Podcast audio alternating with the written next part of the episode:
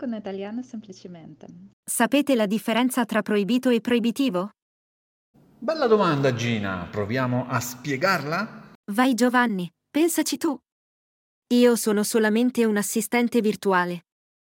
Grazie, Gina. Iniziamo con alcuni esempi allora. Eh? Rubare. Rubare è proibito dalla legge. Uccidere? Uccidere una persona, eh, anche questo è, è proibito dalla legge, non si può fare, è vietato. I prezzi troppo alti per le mie tasche, come sono? Sono prezzi proibitivi. E guidare da ubriaco com'è? Mm? Si può guidare da ubriachi? No, è proibito. Mm? Falsificare documenti? È consentito? No, eh no. Infatti la legge lo proibisce. È proibito falsificare documenti. Quindi è una cosa proibita, non si può fare. Se abbiamo un bruttissimo tempo, com'è uscire di casa? È proibito? È consentito oppure no? Beh sì, è consentito, certo, allora non è proibito, eh, nessuno ce lo vieta, non c'è un divieto, però può essere proibitivo uscire di casa con un bruttissimo tempo. Un caldo proibitivo di fatto potrebbe impedirci di fare determinate attività. È possibile battere il Barcellona? Certamente, ma sicuramente è qualcosa di proibitivo per molte squadre. Come possiamo definire una legge che ci impedisce di fumare? Una legge proibita? No, è una legge proibitiva. Questa impresa, cioè questa sfida, è veramente proibitiva, non riusciremo mai a farcela. Quindi se una cosa è proibita, beh, si tratta di un'attività che non si può fare, che è vietato fare. Le cose proibite possono essere definite dalla legge, da, da regolamenti simili, ma anche dai propri genitori o dai nostri datori di lavoro, perché no? Che possono stabilire delle regole, qualcosa che non si può fare e quindi eh, determinano la loro proibizione. Mm? Se invece qualcosa viene definito proibitivo, beh, allora si tratta di qualcosa che tende a proibire, che vuole proibire qualcosa, come una legge proibitiva.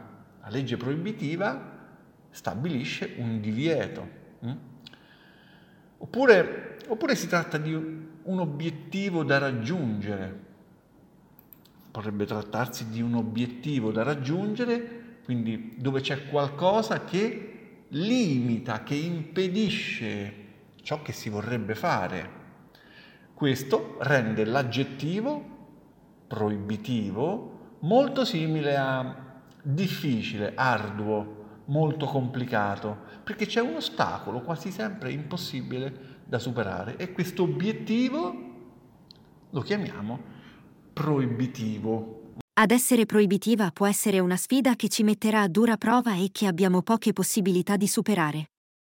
Si usa spesso con i prezzi, con i prezzi che si definiscono proibitivi, un prezzo proibitivo, beh, quando sono troppo alti, talmente alti da rendere impossibile di fatto l'acquisto da parte nostra. Mm? Difficile? Sì, difficile acquistare questa cosa, ci vogliono tanti soldi, è un acquisto proibitivo, questo è l'obiettivo in questo caso, l'obiettivo è comprare questo prodotto che però ha un prezzo proibitivo.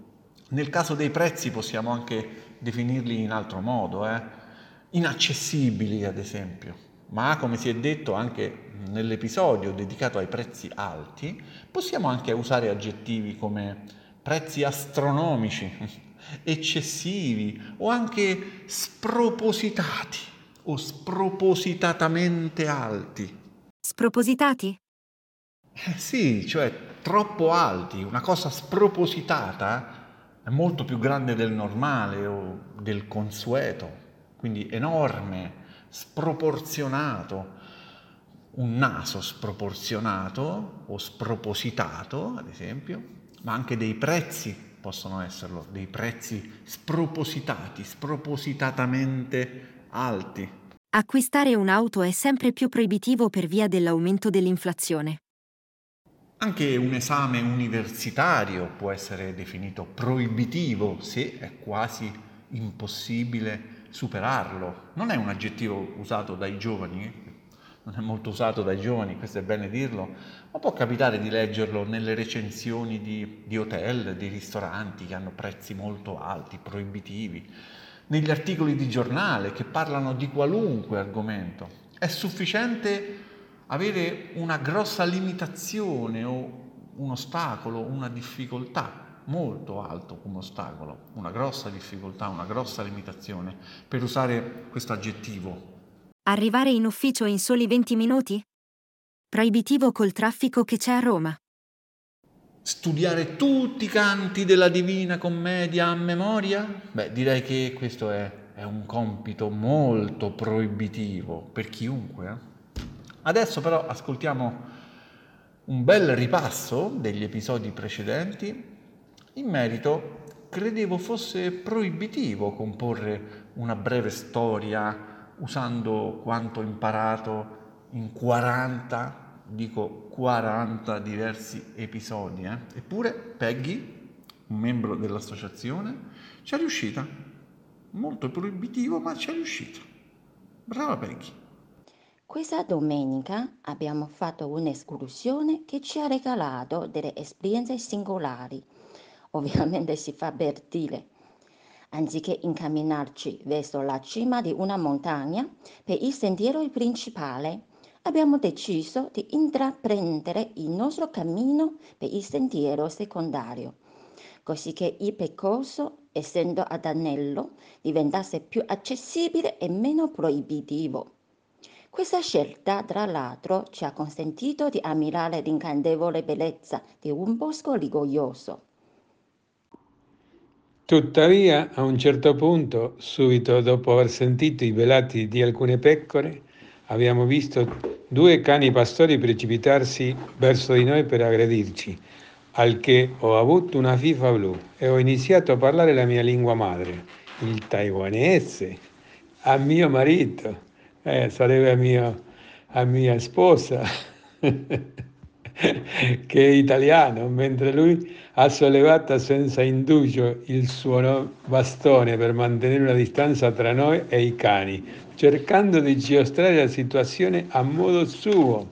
Fortunatamente dopo un po' gli aggressori se ne sono andati via.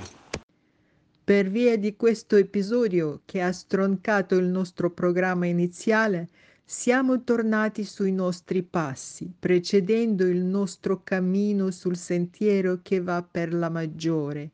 Del resto la sicurezza è la cosa più importante.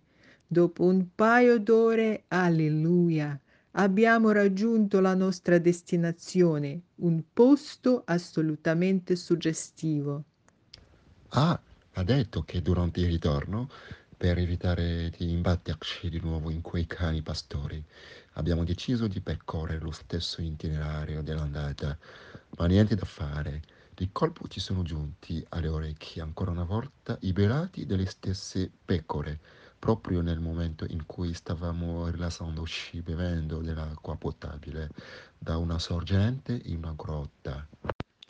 Questa volta siamo saltati in men che non si dica sopra una roccia situata molto più in alto e abbiamo iniziato a fischiare, proprio come fanno i pastori, per dimostrare ai cani che eravamo persone per così dire affabili e che non volevamo fare del male alle loro pecore. So che state ridendo, ma cosa non si fa per farsi coraggio? Dunque, nonostante ciò, la mia paura ha sussistito e ha persino preso il sopravvento. Tremando, ho fatto cascare dalla mano il mio bastone e guarda caso è andato a finire proprio davanti ai cani che ci stavano osservando dal basso. Mamma mia, che disastro! La situazione non prometteva nulla di buono.